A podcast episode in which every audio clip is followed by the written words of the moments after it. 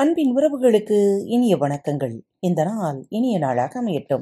இன்று தங்களது பிறந்த நாள் மற்றும் திருமண நாள் விழாவை கொண்டாடும் நேயர்கள் அனைவருக்கும் பாரத் தமிழ் வலையொலி பக்கத்தின் மனம் நிறைந்த வாழ்த்துக்கள்.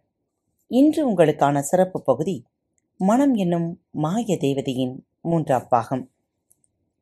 காடுகளில் சுற்றித் திரிந்த ஆதி மனிதன் பல வகைகளில் இன்றைய மனிதரிடமிருந்து மாறுபட்டிருந்தான் என்பதற்கான குறிப்பாக நுண்ணுணர்வு என்றும் விஷயத்தில்.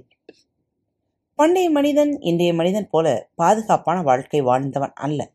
இருபத்தி நான்கு மணி நேரமும் ஆபத்து சூழ்ந்த எந்நேரமும் எதிரியால் கொடிய விலங்குகளால் கொலை செய்யப்படுகின்ற பேராபத்தில் வாழ்ந்து வந்தவன். எனவே அவனது உணர்வுகள் மிக கூர்மையாக இருந்தன. குறிப்பாக நுகரும் திறன் எதிரி பல மீட்டர் தள்ளி வரும்போதே அதன் வாசனையை மூலம் அறியக்கூடியவனாக அவன் இருந்தான். சிறு ஓசையும் விழிப்புணர்வுடன் கவனிக்கும் பழக்கம் கொண்டவனாக இருந்தான். அன்றைய மனிதனின் காதுகள் நாயின் காதுகள் போல சப்தம் வரும் திசை நோக்கி குவித்து திரும்பக்கூடிய வகையில் இருந்தது என்று ஆய்வுகள் சொல்லுகின்றன. இன்னும் நம்மில் சில பேர் காதுமடல் ஆட்டும் திறமை கொண்டவர்கள் இருப்பதை பார்த்திருப்பீர்கள். அந்த பழக்கம் ஒரு பரிணாம மிச்சம்தான். இன்றைய மனிதன் அளவிற்கு தர்க்க அறிவும் எதிர்காலத்தை கணக்கில் கொண்டு யோசிக்கும் தொலைநோக்கு பார்வையும் அவனுக்கு இருந்திருக்கவில்லை. ஆனால் கூறிய பார்வை மற்றும் கேட்கும் திறன் முகரும் திறன் தொடு உணர்வு போன்றவற்றில் மிக சிறந்து விளங்கினான். குறிப்பாக எதிர்காலம் பற்றி அதிகம் சிந்திக்காமல் நிகழ்காலத்தில் வாழ்பவனாக இருந்தான். படிப்படியாக வளர்ச்சியடைந்து அவன் பாதுகாப்பான வீடு கட்டிக்கொள்ள போது உயிர் காக்க மோப்ப சக்தியையும் நம்பும் அவசியம் குறைந்து போனது. காலப்போக்கில் அந்த திறன் அழிந்தே போனது. பயன்படுத்தாமல் விட்ட மூளை என்ன ஆகும் என்று சோதிக்க நீங்கள் பெரிதாக பரிணாம கோட்பாடு எல்லாம் படிக்க தேவையில்லை. இன்று கால்குலேட்டர் இல்லாமல் கணக்கு போட முயற்சி செய்து பார்த்தாலே போதும். ஒன்று பத்து இருபது ஆண்டுகளுக்கு முன் நாம் போட்ட மனக்கணக்குகளை இன்று ஏன் சாத்தியப்படவில்லை என்று புரியும். நமக்கு இயற்கை கொடுக்கும் ஒரு ஆறுதல் என்ன தெரியுமா? நம்மால் மறக்கப்பட்ட மறுக்கப்பட்ட எதுவும் முற்றிலும் அழிந்து விடவில்லை என்பதுதான். ஆனால் ஆழமாக புதைக்கப்பட்டு உள்ளது. எவ்வளவு நாளாக அதை பயன்படுத்தவில்லை என்பதை பொறுத்து அது புதைக்கப்பட்ட ஆழம் தீர்மானிக்கப்படுகிறது. மீண்டும் அதை தோண்டி எடுக்க அந்த ஆழம் சென்று பார்க்க தயார் என்றால் இன்றும் அதை நீங்கள் பெறுவது சாத்தியம்தான். உதாரணமாக மறந்துவிட்ட மனக்கணக்கு பயிற்சி மீட்க சில வாரம் போதும். ஆனால் தூர வருபவனை வாசனை மூலம் அறிய அது சாத்தியமா? இப்போது நான் சொல்லப்போகும் ஆய்வு ஒரு கற்பனை அல்ல. அதை தொடர்ந்து முயன்றால் யார் வேண்டுமானாலும் அதை சாதிக்கக்கூடிய சாத்தியக்கூறுதான் அது. ஆய்வு இதுதான். ஒரு ரோஜா பூவை எடுத்துக்கொள்ளுங்கள் அதை மிக விழிப்போடு மன ஒருங்கிணைப்போடு முகர்ந்து பாருங்கள். அந்த வாசனையோடு ஒன்றிணையுங்கள். இதை தினம் செய்து வாருங்கள். பிறகு சில நாட்கள் கழித்து ரோஜாவை சற்றே தூரம் பிடித்து முகர்ந்து வாசனையை உணருங்கள். இன்னும் சில நாள் இதை திறந்து செய்த பின் கொஞ்சம் கொஞ்சமாக தூரத்தை அதிகரித்து கண்ணை மூடி வாசனையை உணர்ந்து பாருங்கள். பின் படிப்படியாக தூரத்தை அதிகரியுங்கள்.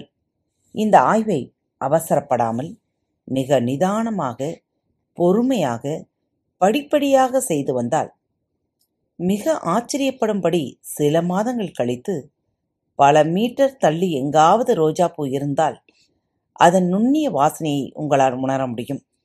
இந்த பயிற்சி கேட்கும் திறனுக்கும் பொருந்தும் என்கிறார்கள். இந்த வகை பயிற்சியை நேரில் பார்க்க வேண்டும் என்றால் நீங்கள் எங்கே பார்க்க முடியும் தெரியுமா? சின்னஞ்சிறு பொருட்களை சரியாக குறிபார்த்து சுடும் துப்பாக்கி வீரர்களிடம் அவர்கள் சுற்றுப்பழக முதலில் வானத்தில் பெரிய பொருளை தூக்கி வீசி சுடுவார்கள். பிறகு தினம் பயிற்சி தொடர தொடர பொருளின் அளவை படிப்படியாக சின்னதாக்கிக் கொண்டே வருவார்கள்.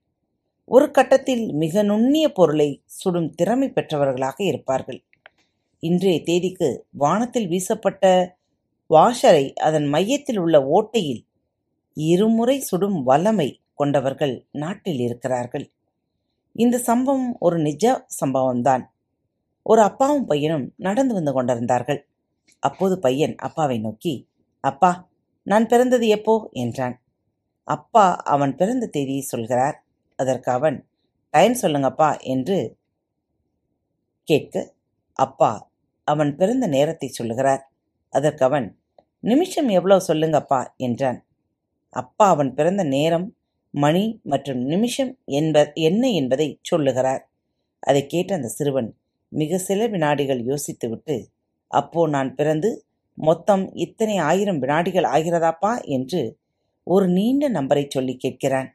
அப்பா அப்போதைக்கு விட்டுவிட்டாலும் அவன் சொன்னதை விளையாட்டாக எடுத்துக்கொள்ளாமல் வீட்டிற்கு சென்றதும் உட்கார்ந்து பொறுமையாக அவன் பிறந்த நேரத்தை வைத்து அவன் கேள்வி கேட்ட நேரம் வரையில் உள்ள வினாடிகள் எத்தனை என்பதை கணக்கு போட்டு பார்க்கிறார். அதிர்ச்சி அடைந்தார். விடை அந்த சிறுவன் சொன்ன என்னுடன் ஒத்துப்போனது. உலகம் எங்கும் இப்படிப்பட்ட கணித சூரர்கள் நிறைய பேர் இருக்கிறார்கள். நீங்கள் டிஸ்கவரியில் ஸ்டான்லிஸ் சூப்பர் ஹியூமன் என்ற நிகழ்ச்சியை பார்த்திருப்பீர்கள். அதில் மேலே சொன்ன அசாத்திய சுடும் திறமை கொண்டவர்கள் நிறைய பேரை தேடி கண்டுபிடித்து காட்டியிருப்பார்கள். அந்த நிகழ்ச்சியில் இதுவரை வாழ்நாளில் நடந்த எந்த சம்பவத்தையும் மறக்காதவர். பத்து வருடத்திற்கு முன் ஏதோ ஒரு தேதி சொன்னால் அன்று மதியம் மூன்று மணிக்கு வானம் ரொம்ப மேகமூட்டமாக இருந்தது என்று அளவு சொல்லுவார். உலகின் எவ்வளவு பெரிய கணக்கையும் வினாடிக்கு குறைவான நேரத்தில் போடக்கூடியவர். இரும்பு ஸ்பேனரை விளைக்கக்கூடியவர். உடலில் இரும்பை வைத்தால் ஊட்டிக்கொள்ளக்கூடியவர் மின்சாரத்தை எந்த பாதிப்பும் இல்லாமல் கட்டிப்பிடிப்பவர். பனிக்கட்டியில் வெறும் உடம்பில் ஜாலியாக படுத்து கிடப்பவர். ஊசியை புல்லட் போல எரிந்து ஜன்னல் கண்ணாடிகளை உடைப்பவர். மிக வேகமாக மின்னல் வேகத்தில் பேசுபவர். மிக சத்தமாக பேசுபவர். தொடர்ச்சியாக நூற்றுக்கணக்கான கிலோமீட்டர் தூரம் ஓய்வு இல்லாமல் ஓடக்கூடியவர். ரப்பர் போல வளைந்து பெட்டிக்குள் அடங்கக்கூடியவர். உடலில் கூர்மையான பொருளால் எங்கே நுழைத்தாலும் வழியை தாங்கக்கூடியவர். ஆணியை மண்டையை வைத்தே அடிக்கக்கூடியவர். இப்படி விசித்திர மனிதர்கள் பெரிய பட்டியலே இருக்கிறது. அதில் என்ன ஆச்சரியத்தில் ஆழ்த்திய ஒருவர் பற்றி இப்போது சொல்கிறேன் கேளுங்கள். அவர் முற்றிலும் கண் தெரியாதவர். ஏன்? கண் என்கிற உறுப்பே உடலில் இல்லாதவர். ஆனால் நல்ல டிராஃபிக் டிராஃபிக்கில் கூட அழகாக சைக்கிள் ஓட்டி வரக்கூடியவர். இதில் என்ன ஆச்சரியம் இருக்கிறது? கண் தெரியாதவர்கள் இப்படி அதிக திறமையோடு இருப்பதைத்தான் நாம் எங்கும் பார்க்கலாமே என்று நீங்கள் சொல்லலாம். ஆனால் அவரிடம் ஒரு மிக ஆச்சரியமான சமாச்சாரம் ஒன்று இருக்கிறது. சைக்கிள் ஓட்டி வரும்போது வாயில் நாக்கால் டிக் டிக் என்று குதிரை ஓட்டக் கொடுக்கும் ஒளி போல சொடுக்கிக் கொண்டே வருகிறார். எதற்கு அந்த சப்தம் என்பது தான் ஆச்சரியத்தின் உச்சம். அவரை ஒரு ஹாலில் கொண்டு போய் வரிசையாக பேனா புத்தகம் டிவி என்ற பொருட்களை வைத்துவிட்டு அவரை அருகில் விட்டால் அந் அந்தந்த பொருளின் அருகில் நின்று டக் டக் என்று நாக்கை தட்டுகிறார். பிறகு தனக்கு முன்னால் இருப்பது பேனா இது புத்தகம் இது டிவி என்கிறார். இன்னொரு ஆச்சரியம் மிக சத்தமாக இருக்கும் டிராபிக் ரோட்டில் இவர் எழுப்பும் மெல்லிய ஒளி பக்கத்திலே இருப்பவனுக்கே கேட்காது. ஆனால் அந்த ஒளி மூலம் ரோட்டில் எங்கே கம்பம் உள்ளது? எங்கே கார் உள்ளது? எங்கே மனிதன் நடக்கிறான் என்று சரியாக சொல்லுகிறார். இது எப்படி இருக்கு? அப்போ மனித மூளையில் வவ்வாளுக்கு சவால் விடும் படி மீயொலி திறமை கூட ஒளிந்து இருக்கிறதா? கண் தெரியாதவர்கள் சில பொருட்களை கைகளால் தடவி பார்த்து பொருளின் நிறத்தை சொல்வார்கள். அவர்களை எந்த லாஜிக்கில் அடைப்பது? மனித மூளையில் மீயொளி திறன் ஒளிந்து இருக்கிறது என்றால் இருட்டில் பார்க்கும் பாம்பின் அகச்சிவப்பு கண்களை பெறக்கூடிய திறனும் கூட ஒளிந்திருக்குமா? முதல் பாகத்தில் நாம் பார்த்தபடி சுனாமி மற்றும் பூகம்பத்தை உணரும் திறன். தூர இடத்தில் வேறு இடத்தில் உள்ள மனம் நினைப்பதை உணரும் டெலிபதியும் எதிர்காலத்தில் நடப்பதை உணர்வும் இஎஸ்பி திறனும் மூளையின் சித்து வேலைகள்தான் என்பதை நாம் மறக்கக்கூடாது. இவற்றையெல்லாம் கூர்ந்து கவனிக்கும் போது ஒரு விஷயம் மிக தெளிவாக தெரிகிறது. அதாவது மனிதனின் மூளையில் ஒளிந்துள்ள ஆற்றல் மனித கற்பனைக்கும் அப்பாற்பட்டது. இதில் நாம் தேடி பெற வேண்டிய மிக முக்கியமான ஒரு விஷயம் இருக்கிறது. அதை பெற்றவர்கள் வாழ்க்கையை வேறு விதத்தில் பார்ப்பதை காண முடிகிறது. அந்த சமாச்சாரத்தில்தான் ஆன்மீக சாரமும் அடங்கியிருக்கிறது. அதன் பெயர் விழிப்புணர்வு. விழிப்புணர்வை பற்றி அடுத்த பாகத்தில் கேட்டு மகிழலாம். கற்றுக்கொண்டிருங்கள் மீண்டும் மற்றொரு தலைப்பில் உங்கள் அனைவரையும் சந்திக்கும் வரை இந்த விடைபெற்றுக் கொள்வது உங்கள் அன்பு தோழி. அன்பின் நேயர்கள் அனைவருக்கும் இனிய வணக்கங்கள். பாரத் தமிழ் வலையொலி பக்கத்தை சப்ஸ்கிரைப் செய்யாதவர்கள் சப்ஸ்கிரைப் செய்து கொள்ளுங்கள். இந்த பகுதியை கேட்டு முடித்தவுடன் உங்களது கருத்துக்களை பதிவிட மறவாதீர்கள்.